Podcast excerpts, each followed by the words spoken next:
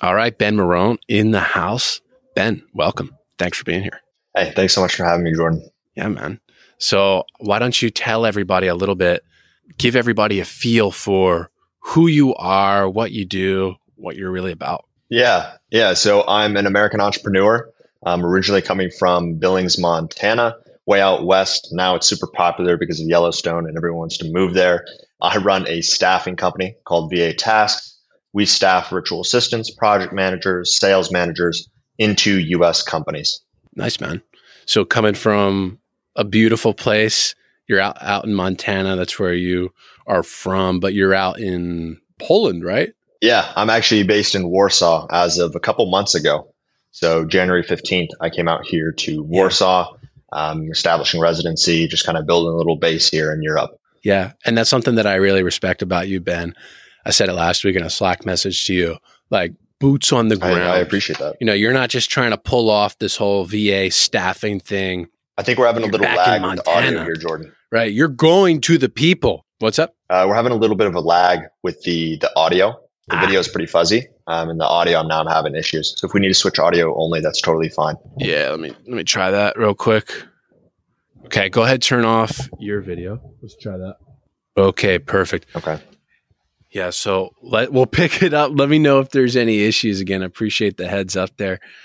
Anyhow, yeah, man, that's like what I really respect about you. You got boots on the ground. You're not trying to pull off this whole VA staffing thing from back in Montana.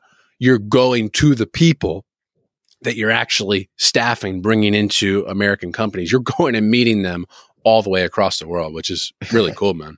Yeah, exactly. I appreciate that. It's yeah, it's a little bit unique um, I know that there's a lot of different Ukrainians and, and, Polish individuals that are more than qualified for jobs and independent contractor um, opportunities in the U.S. In being here in Poland, I meet so many people who want to work for U.S. companies. It provides them a very, very good quality of life. And I, I like Europe. I like traveling around Europe, so it just kind of made sense yeah. for me to, you know, be based here in Europe, especially when I'm working on multiple different time zones with the Philippines, then workers in Europe, and then clients in the US. The center of the world makes sense. So, when did you have this idea that you were going to start this company? So, I would say I took action on the idea in like September of 2022. Um, before that, I kind of had the idea of it.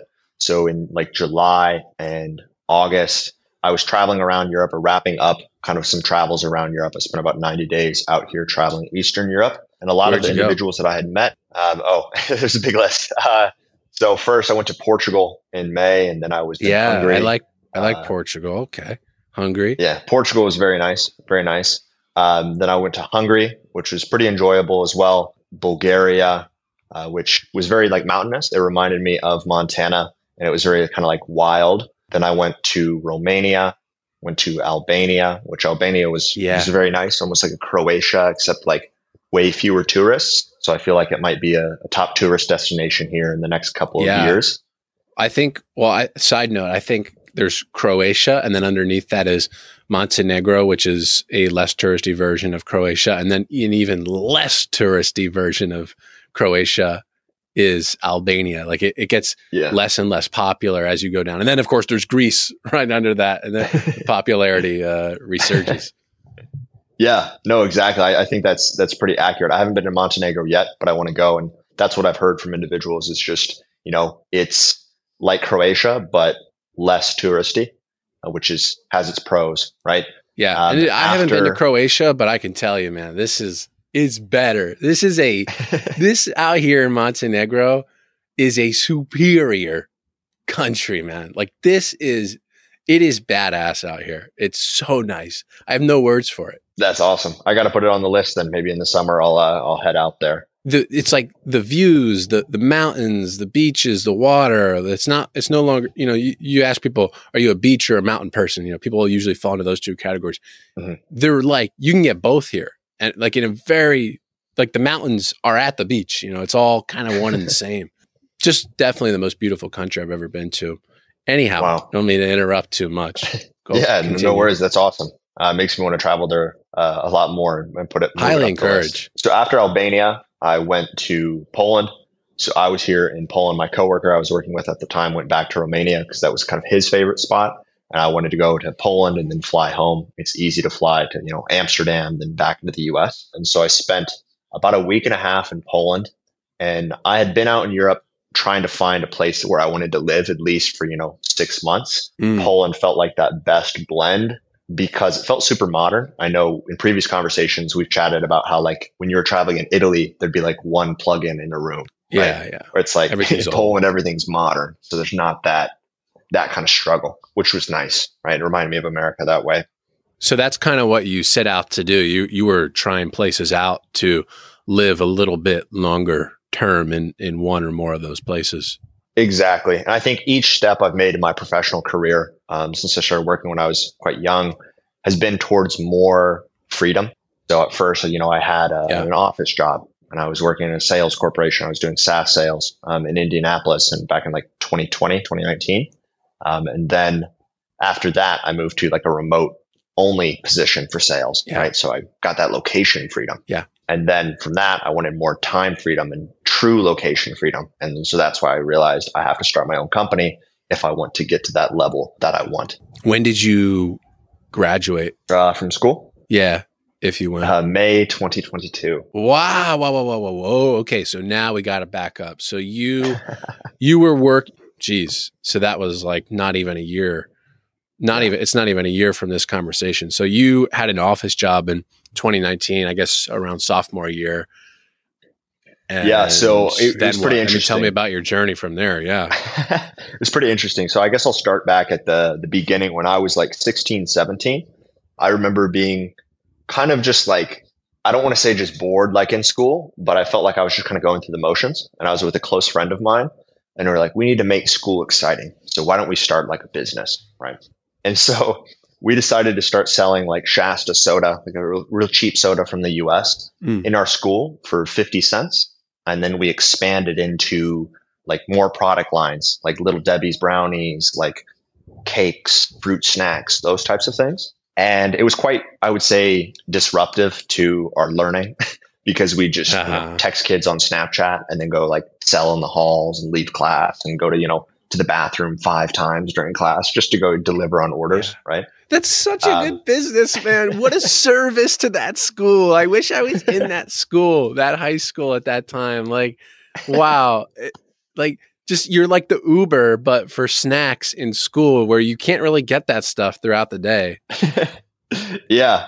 Yeah, no, it was it was fun, man. I look back on that time with a lot of a lot of fond memories. Mm-hmm. Um, but I remember the school never, the administration never got on you and said like, no, you can't be doing um, this. Um, that eventually happened, so I'll, I'll uh. explain that as well. So we were driving around to like the dollar stores around our town. There were like four or five in the little area, and we would go and clean them out of all you know their soda and a lot of their snacks. And we realized, okay, we're buying like a bunch of cans of soda each day, you know, and we're probably on the gas, like breaking even or like losing, really. but uh, oh. we didn't really factor that in as as kids. The economics but, weren't really worked out. Yeah, no. But when you make four hundred dollars, like in a couple months, you're like, whoa, you know. And especially when you're selling things at twenty five cents or fifty cents in uh-huh. a school of three hundred something kids, like you're you feel like you're you're on top of the world. so it didn't matter. Yeah. I guess we didn't really do the math. um, you probably built up a lot of uh, a lot of social capital more that than actual true. We were known, capital. We were known for that. Uh, I think it's in our yearbook, and it's like a remember when, and it was like uh-huh. we had started the Shasta Shack. That was the that was the name of the business. And so we had cleared out one of our lockers and made it just purely with the the products, and so it was like stacked from head to toe with soda and with snacks. Mm. Um, and we had a little like bank and like a little lockbox in there. And then wow. the other one had just our collective books and school materials and those types of things. And so eventually the school, like some teachers kind of complained because we were, you know, always outside in the hallways and they could like hear mm. us during class, those types of things. And so I found myself in the principal's office with my friend and it was a, it was like a Catholic school. It was a little private school. And I remember sitting there and looking at this picture that had this like picture of, of Jesus that they liked in the school. Right. And it was just sitting there above the doorframe. And I thought like, hmm, like what would make this school okay with me selling stuff. Mm. Well, why don't I tithe back to the school and basically cut them in? So I gave them 10% and then they like would donate it to like St. Vincent de Paul or different charity organizations. So Wow. we had walked out of there like thinking we were going to get shut down. And we were like, wait, we just had to pay 10% and pay them off. And then we were in the clear. So we felt like we had negotiated like a super big like business transaction when really like they probably just didn't actually want to tell us to stop it. They just had to for formalities. Uh-huh. That's so funny. Where do you think this urge, I don't know if that's the correct word, to Uh, start could you repeat that? doing this? What's this? Where did this urge come from, do you think, to start this business in your school? You know, Or just kind of I, I don't know. Yeah, it just it just kind of happened. I remember us just being kind of like bored, and we're like, well, we got to like Yeah. fill our time somehow. And so like, why Yeah. don't we do this, and then just try and and build it up? Like, I'm sure we read something on like Reddit or some like I don't know internet board about someone who did something similar. I'm sure because we were always like searching on the internet and trying to find different things. Yeah. And so I'm sure we read something about that and thought, oh, we could do this and make a hundred K selling snacks at 50 cents. Like, you know, some, something crazy like that. We thought that. Um, but then after, after that, I had started a like a little like, clothing company, like with some print on demand, like drop shipping stuff. Um, ran that for a little bit, realized like that's not really what I want to do. I can't really run a streetwear brand from, you know, Billings, Montana, where everyone Mm. works with like cows or oil or agriculture. um, and so I went into like web design and like Facebook ads. So we had a little agency. We went back to the school, helped them with some SEO, some Facebook ads, got some uh-huh. students. And then from there, that's how I got, I guess, connections in the industry of internet marketing. And then I had gone to a like conference on my 18th birthday down in Florida. And I met one of my close friends who he ended up being my boss later. I ended up being his roommate after that. And he's one of my clients today. So it's like I've known Hmm. this guy for a long time, and it was just based off of me meeting him when I was like, and so he helped get me a sales job because I realized like my agency wasn't as good as it could have been because I was an 18 year old kid and I didn't really know anything about sales. So I thought, okay, I need to get good at sales. I need a sales job. And then that's how I got to Indianapolis. I see. That's how you got to in Indianapolis is where your sales job was, your office job was in 2019. Yep. And at the same time, I had uh, got accepted to school in Minnesota. So I was in Minneapolis, and then I was like flying back and forth from Indianapolis to Minneapolis. It was like part time remote, part time like in person. They liked having me there. So like my commission checks were really just going to like flights.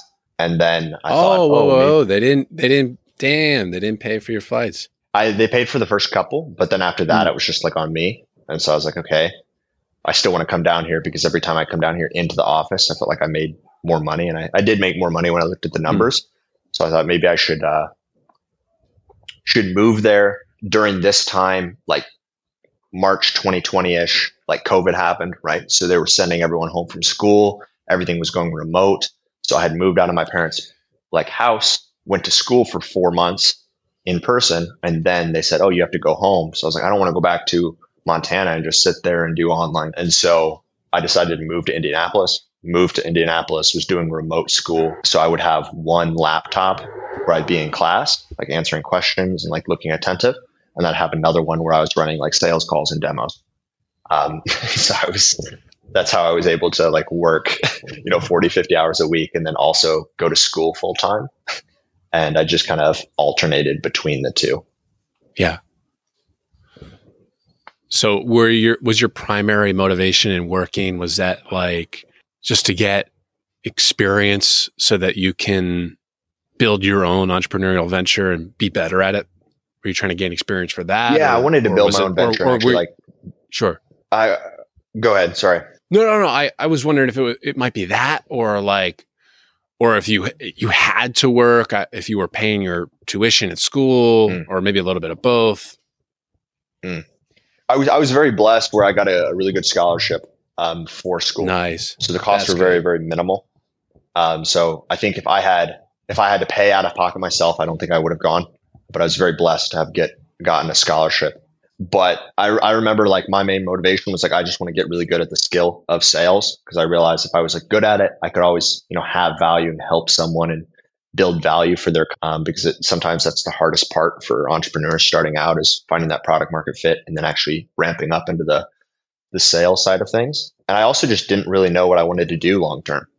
So I was like, well, as long as I'm taking steps in the right direction and I'm making progress and seeing money come to my bank account, I'm making connections, like I must be doing something right. But I really didn't know what I wanted to do. And that kind of gave me anxiety. I remember feeling like really like, oh, I don't know what I want to do yet. And just kind of being worried about that because people who seem to be really at the top of their field started young and are skilled at it. Right. So it's like, at least that's how I had I had thought about it. And I understand it's more of an up down kind of crisscross crazy journey for each one of us. But in my my simplistic mind, I was just like, oh, I have to start doing this at 16, 17 to be really mm-hmm. where I want to be. Yeah. Well, you picked a great first step to just kind of keep moving, even though you weren't 100% sure what you wanted to do, because mm-hmm. sales is life. Life is sales. I mean, the, your whole, our whole existence can be viewed through the lens of mm-hmm. sales, whether we're at any given time, we're selling our ideas, our point of view to other people. Yeah. We're selling ourselves to other people at every second of every single day.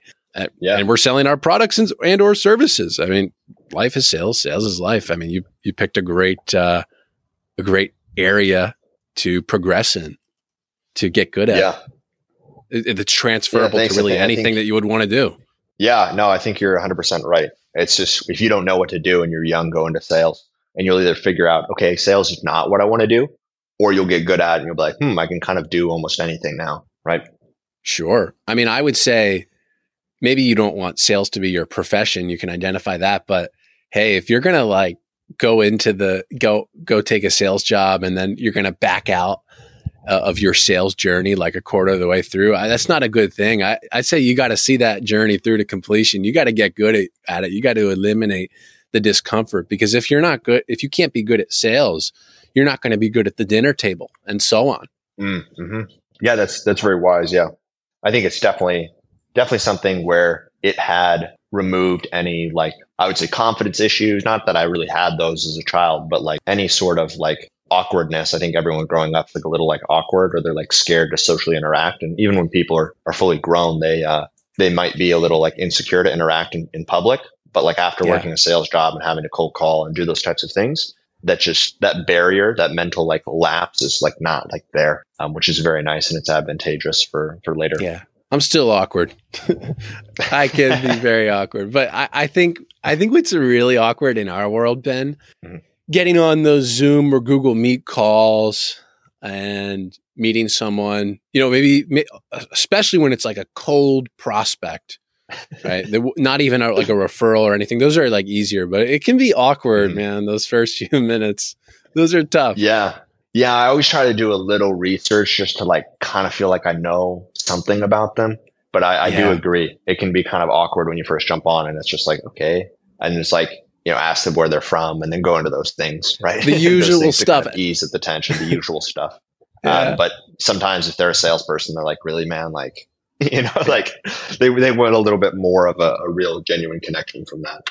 Anytime I find myself in the first few minutes of a call talking about the weather, I'm just kind of like rolling my eyes inside at myself. It's like, man, like this is the most cliche small talk topic you could possibly have gotten yourself into? How did you get yourself here? Like I'm judging myself. And why I can't believe we're talking about the weather, man. Yes, yeah, I, I totally understand that. It's nice. I mean, sure, I'm sure you kind of experienced this, um, but being around and traveling, if you hop on a call and you're asking someone where they're from, like, oh, I'm calling from New York or back in the States or whatever, and you're like, I'm in Montenegro or I'm in, you know, Poland or I'm in Albania yeah. or something. Yeah. Like it's, it's a good conversation starter because people are like, wait, yes. What? Like, and then it just breaks the total kind of awkwardness in the beginning. Totally. We do have a little bit of a unfair advantage there. Yes. yeah. So where are we at in your journey? We're at so sales job and then mm-hmm.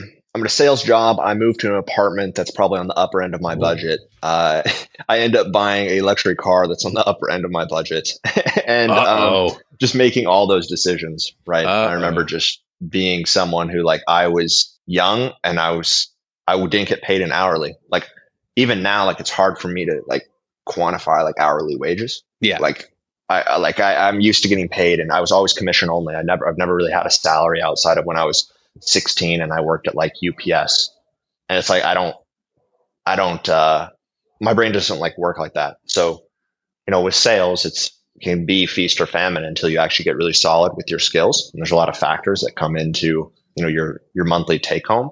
Um, and so I would remember just seeing it go like up and down and up and down, and just be like, hmm, like I don't really know what my baseline is, right? But it was sometimes I would make big money and check a cash a check on a Friday and be like, whoa, this is crazy, you know? Because I walked into that job with very little money in my bank account saved. And then I, I walked out with more of a nest egg, which was good. Nice. But after I had moved to Indianapolis for a couple months, I remember kind of looking around and not really wanting that life for myself. So most of my coworkers were 25 plus. Um, I had 23, 24 plus out of college, kind of just like settling down into a major metropolitan area or like suburb. I had to commute to, to work 45 minutes each way and I'd work super early, work super late. It's like, hmm, there's got to be more to this. There's got to be more. Like I saw the freedom that the owners of the companies were enjoying or enjoying. Um, and I knew they took risk in the very beginning and they're still taking risks, but I just saw a different like level of freedom. Uh, so I knew and kind of planted that seed that I have to break free, I guess is, is one way to describe it. Um, and then suddenly some things happened with the deal. I sold one of the, like the largest deals in company history. I don't know if mm. it is still like the largest one a couple years ago, but that client that I had met has been a close client of mine, a close friend of mine um, for a very long time. He was later my boss for a short stint when I was looking for some sales roles. But I decided to leave that company, go back up to, I, I went to Minnesota, dropped off some stuff. My sister was in school there. And so I left some of my like belongings with her. And then I flew down to Florida. Um, I had some family down there. I was just kind of like couch surfing for a little bit. And my friend who I'd met at a networking event, the one I mentioned, who's been my friend for a long time, um, his name's Aaron. He was starting a company where it's very similar to kind of some of the stuff at Zeus, but it's like some HubSpot imp- implementation, CRM, mm. sales teams, those types of things. And so that was really a second level in my education where I was at the ground floor of a company where, you know, we went from like zero to about 150K, 175K in about like three or four months. And so it was per very month. cool to see a company just, uh, not, not per month, but total. Um, oh, I got you. Okay. Yeah. So it was very cool to see that that raise up that quickly because to me, I was like, oh, that's that's crazy. I haven't seen stuff like that because I'm used to just getting kind of sales paychecks. And that's where I really had to wear a bunch of different hats. And I got to see with entrepreneurs, like he was very good at sales, but he also knew all the back end. He knew all the systems. He knew all the marketing stuff. He knew all that stuff to a certain level that made him a jack of all trades and able to make his own offer and outsource the things that he didn't know or bring on the right key people to really beef up a certain section of the offer. And so I remember couch surfing with him in Miami for like a month or two. I was just like at his place in the middle of when he had a move or he was like moving to a different area. Then I went back up to Minneapolis. I didn't have an apartment there and I was sleeping in one of my friends' like spare offices um, for a couple months, basically that summer. And I was up late building like CRM systems and GoHighLevel mm. and ActiveCampaign, all those types of things, just like learning it, Zapier, learning it from scratch because I didn't know what wow. that stuff was. And it was also during a time where I had like finals. So what I did is I had came in with some credits. And so I packed on even more during the summer because I was on kind of on the cusp of finishing in like three years where I was like three and a half, or I could extend it and make it four. But I wanted to get out as soon as possible so I could work yeah. full time. And so I just packed on more credits um, and so I remember just like there was this one week where I was like, I was barely sleeping and I was just working all the time. But I think about that a lot when I'm tired now because I'm like, okay, you've done this before. Like, don't complain. It was a lot worse when you were just, when you didn't know what you were doing and you had to stay up late. But now I kind of like know what I'm doing to a certain degree. I have to stay up late. It's, it's a little different. Yeah. Really admire. I keep forgetting throughout all this. You just reminded me here that you're building all through college. Something that yeah. I did too. Like never did I I did not focus any time on schoolwork that that didn't need to be focused. Of course, you got to take care of things to actually pass the class. Mm-hmm. but as long as I was getting, you know, at least a C, I was happy. And not not that I got all C's. I got some A's, I got some B's, I got some C's, mm-hmm. but you know, th- those math classes were definitely the the C's. I, I, would I would get I would be on a D. I'd have like a D or an F the whole semester in those math classes, and then and then the last little bit I'd I'd turn it on and finish finish strong, get a C, get a tutor or something like that. But anyway, I did have yeah, to repeat a few that. of them. Yeah, they're. But I had yeah, my computer out or during every single class, and I was working on whatever entrepreneurial venture I was working on at the time. I'm curious if, mm-hmm. like, if I, I, guess the last couple of years you didn't really have an in person experience, but I'm curious if you had a similar experience in college where you were devoting most of your time to whatever professional venture you were working on at the time. Yeah. So in the, my last year of in my last year of college, um, in my three years, my last year of college, it was my senior junior kind of blend. Um, they pushed to go back like in person. So it was like my last year and a half actually. And so I creatively set up my schedule where I had like a lot of classes, but they were technically like all remote. And so I didn't have to actually physically be there. So that allowed me to travel down to Florida and kind of hang out with family or travel back to Montana when everyone else was kind of this hybrid in person slash remote. Mm. And so I got an extra semester of being remote and then extra summer semester of being remote, which really helped. And then, then I went back to in person. And that's when I had another sales job. At that time, I had left that company that I worked on with a friend. Um, we kind of just actually took like a large contract and they wanted to bring us in like house and it was uh. worth it for him and it was also worth it for me.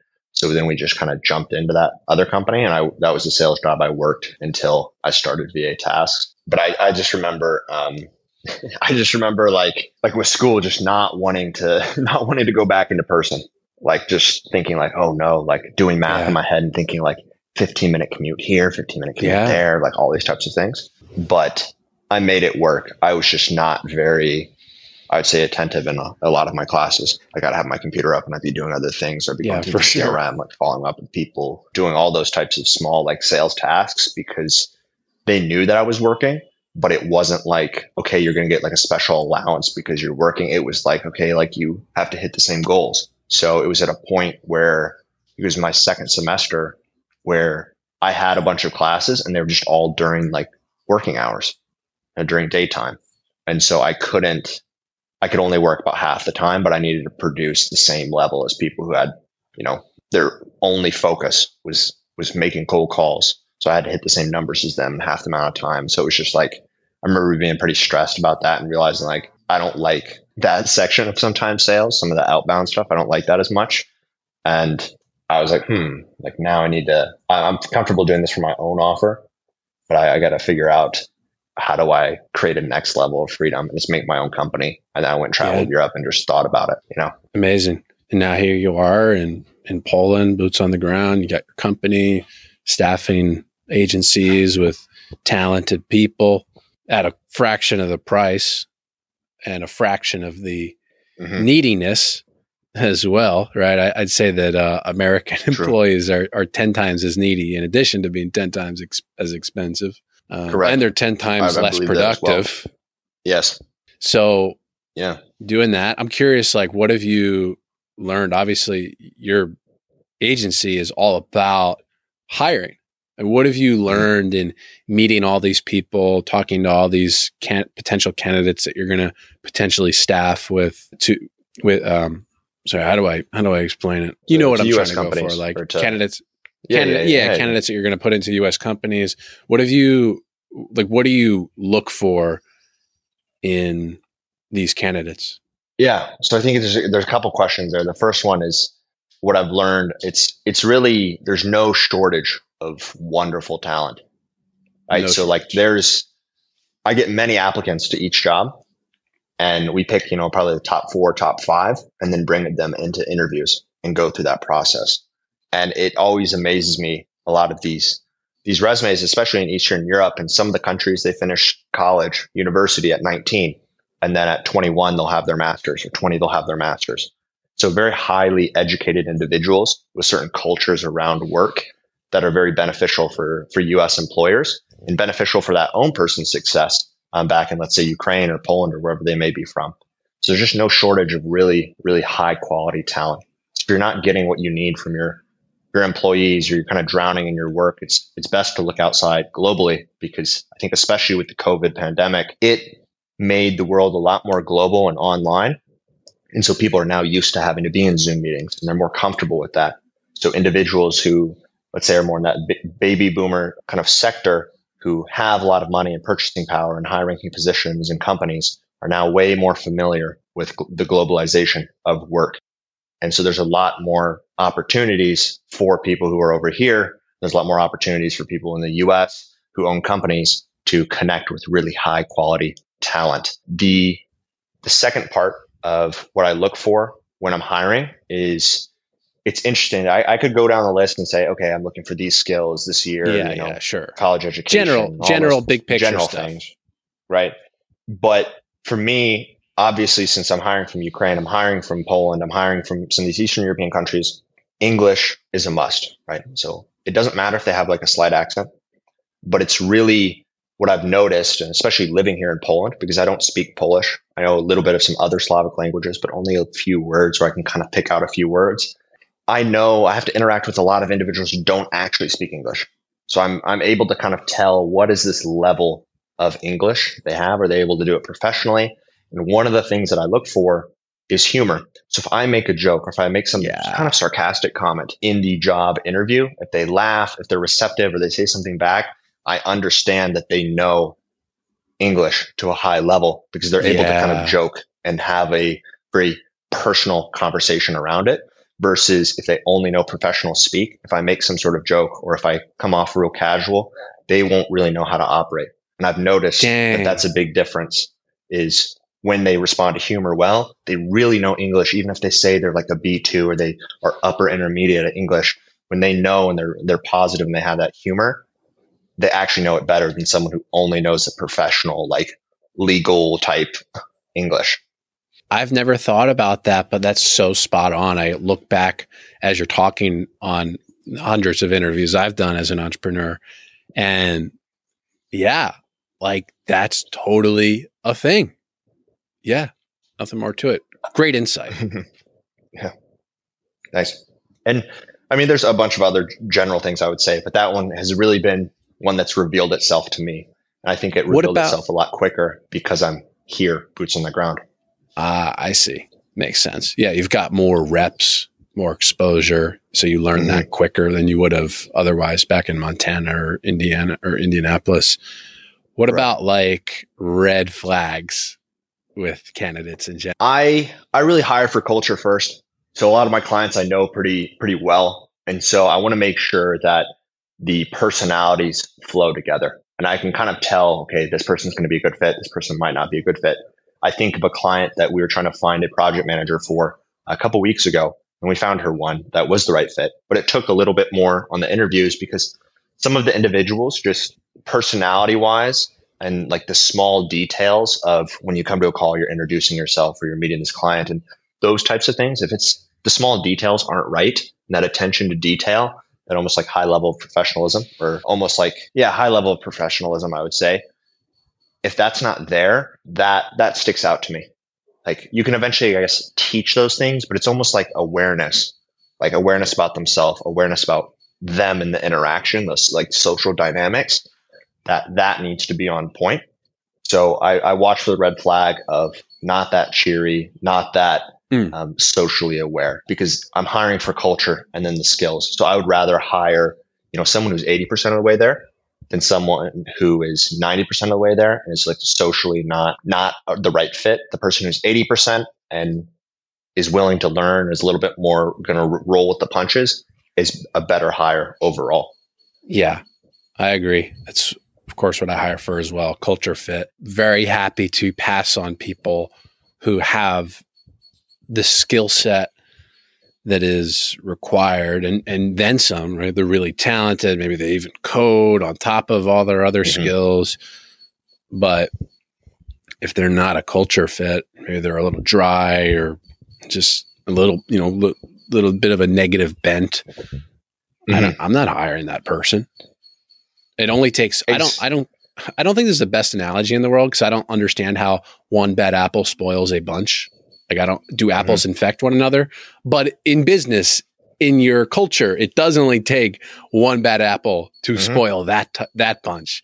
So yeah, very very conscious of that, and you've got to be very conscious of that as well because you're bringing people into other organizations. Yeah, that's true. I remember the first time I did a couple placements, I was very like, oh yeah. man, some of these higher level placements too. I was like very worried. I was like, oh man, like I hope this is the right culture fit, right? Or like I need to get my senses up on the on the culture fit and I haven't had any issues with that just because I've really paid attention to that section of the business where I'm like, okay, I need to improve and get really good at this. So I need to soak up all the details and take all the notes I can. But I remember my first few times I was like, hmm, like I have to be very cognizant and, and recognize like I'm hiring for culture, not just these skills. Yeah. I would uh I would say another red flag that I thought of because I was I was thinking here, sitting, hmm, what are some of those red flags besides the culture fit? Is almost doing too much. So when I see someone's resume and they, you know, let's say it's for project manager, you know, they know all these skills, they've been a project manager for two, three years, but they're taking like, oh, I took a sales course, oh, I took a co- coding course, I'm actively doing coding, I am part of a a dog sled team, I am learning English, I am teaching someone Japanese, I am doing like 10 different things at once it's hard to become competent at any of those things if you're doing 10 other ones. Right. So if they're just focused on, I really focus on English, I really focus on my work, I focus on my family, usually that's uh, a better person who knows kind of their limits than someone who's almost trying to impress you with 10 different plates they have spinning. Yeah. I kind of see that with some people on LinkedIn. yeah. Yeah. They've got all these stings. They don't really have that one thing that they're great at. Correct. And it's it's different if it's over a long period of time. Let's say I'm hiring someone in their sure in the in their 40s or their 50s or plus. It's that that makes more sense. They've had more time to you know cultivate all those those hobbies and skills. But if I'm hiring someone and they're under 25 and they're like, I do 10 million different things, it's just like you're either a beginner in all 10 of those things, or you know you're not giving the attention that you should to maybe more important things. Yeah.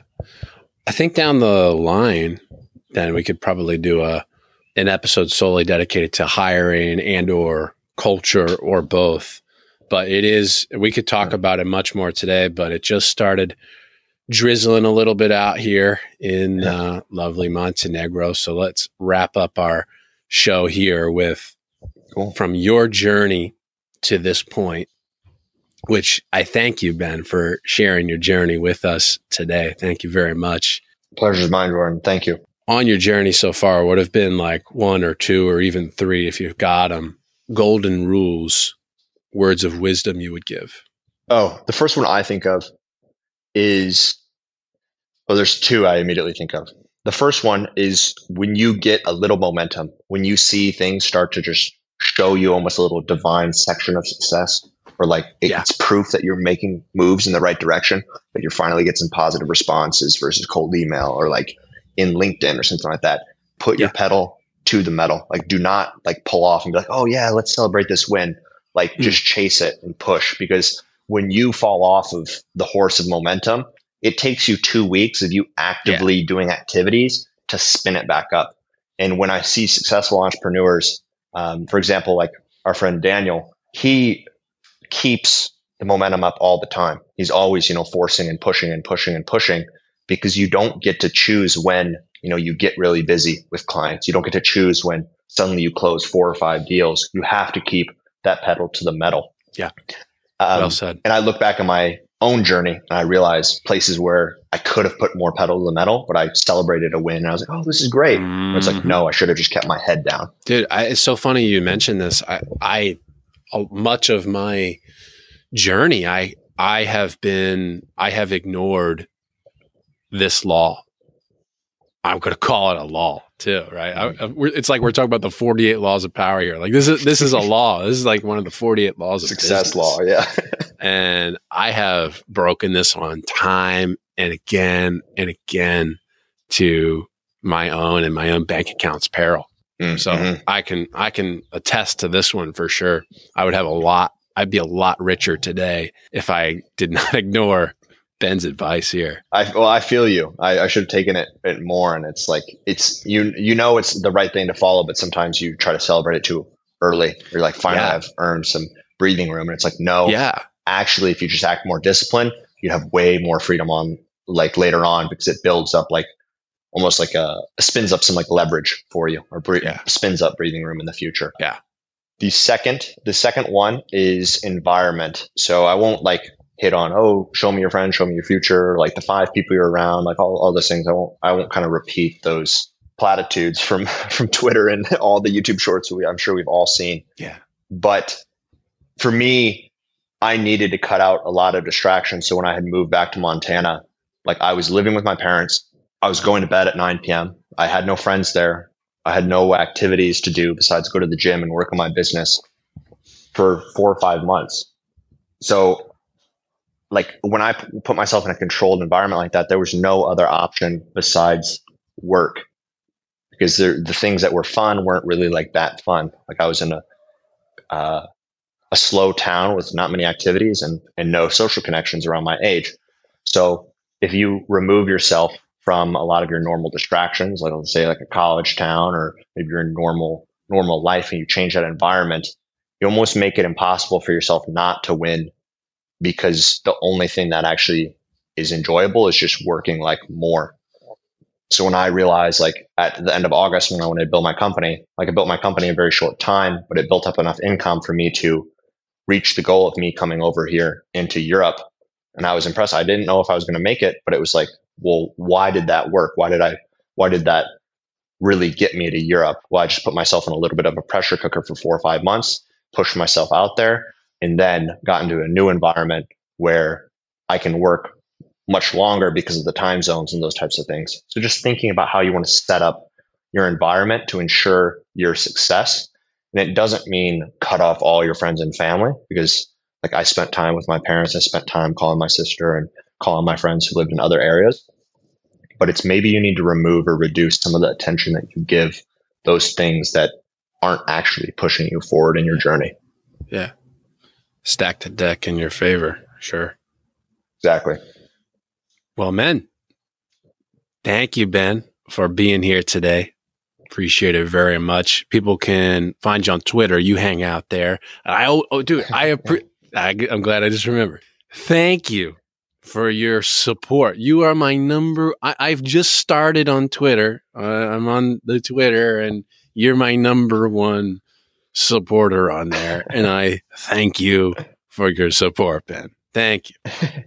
Hey man, you're welcome. I mean, you're dropping uh, good tweets, tweets that I'm like, dang, I wish I tweeted that, right? I think my feed is just you, Matt Lucero, and like Amen. Yeah. like I don't think it's like anyone else. Uh, everyone says, "Oh, Twitter's broken. Oh, Twitter's fixed." And it's like mine's only ever been three people on Twitter that I see. So I don't know. Yeah.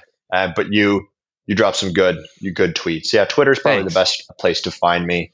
Um, and then website for vatask.com. It's va-tasks.com. But Twitter is probably the best way to, to find me. And then that website as well. What's that? What's your name on Twitter? Uh, it's Benjamin uh, Morone. So my name, B E N J A M I N. And then Morone is my last name. So M O R O N E. Beautiful. Thanks, man. Perfect. Thank you so much, Jordan. There you have it, my friends. This has been another episode of Building Freedom. My only hope for this podcast, my aim is that this inspires you to build a freer, fuller life, one where you're not enslaved by a business, whether that be your business or any other business, whether you're a business owner or self-employed. The aim of this show is to help you build a freer, fuller life. And there are many ways to do that. And that's what we showcase on this show each week. Thank you so much for listening. And until next time, be well.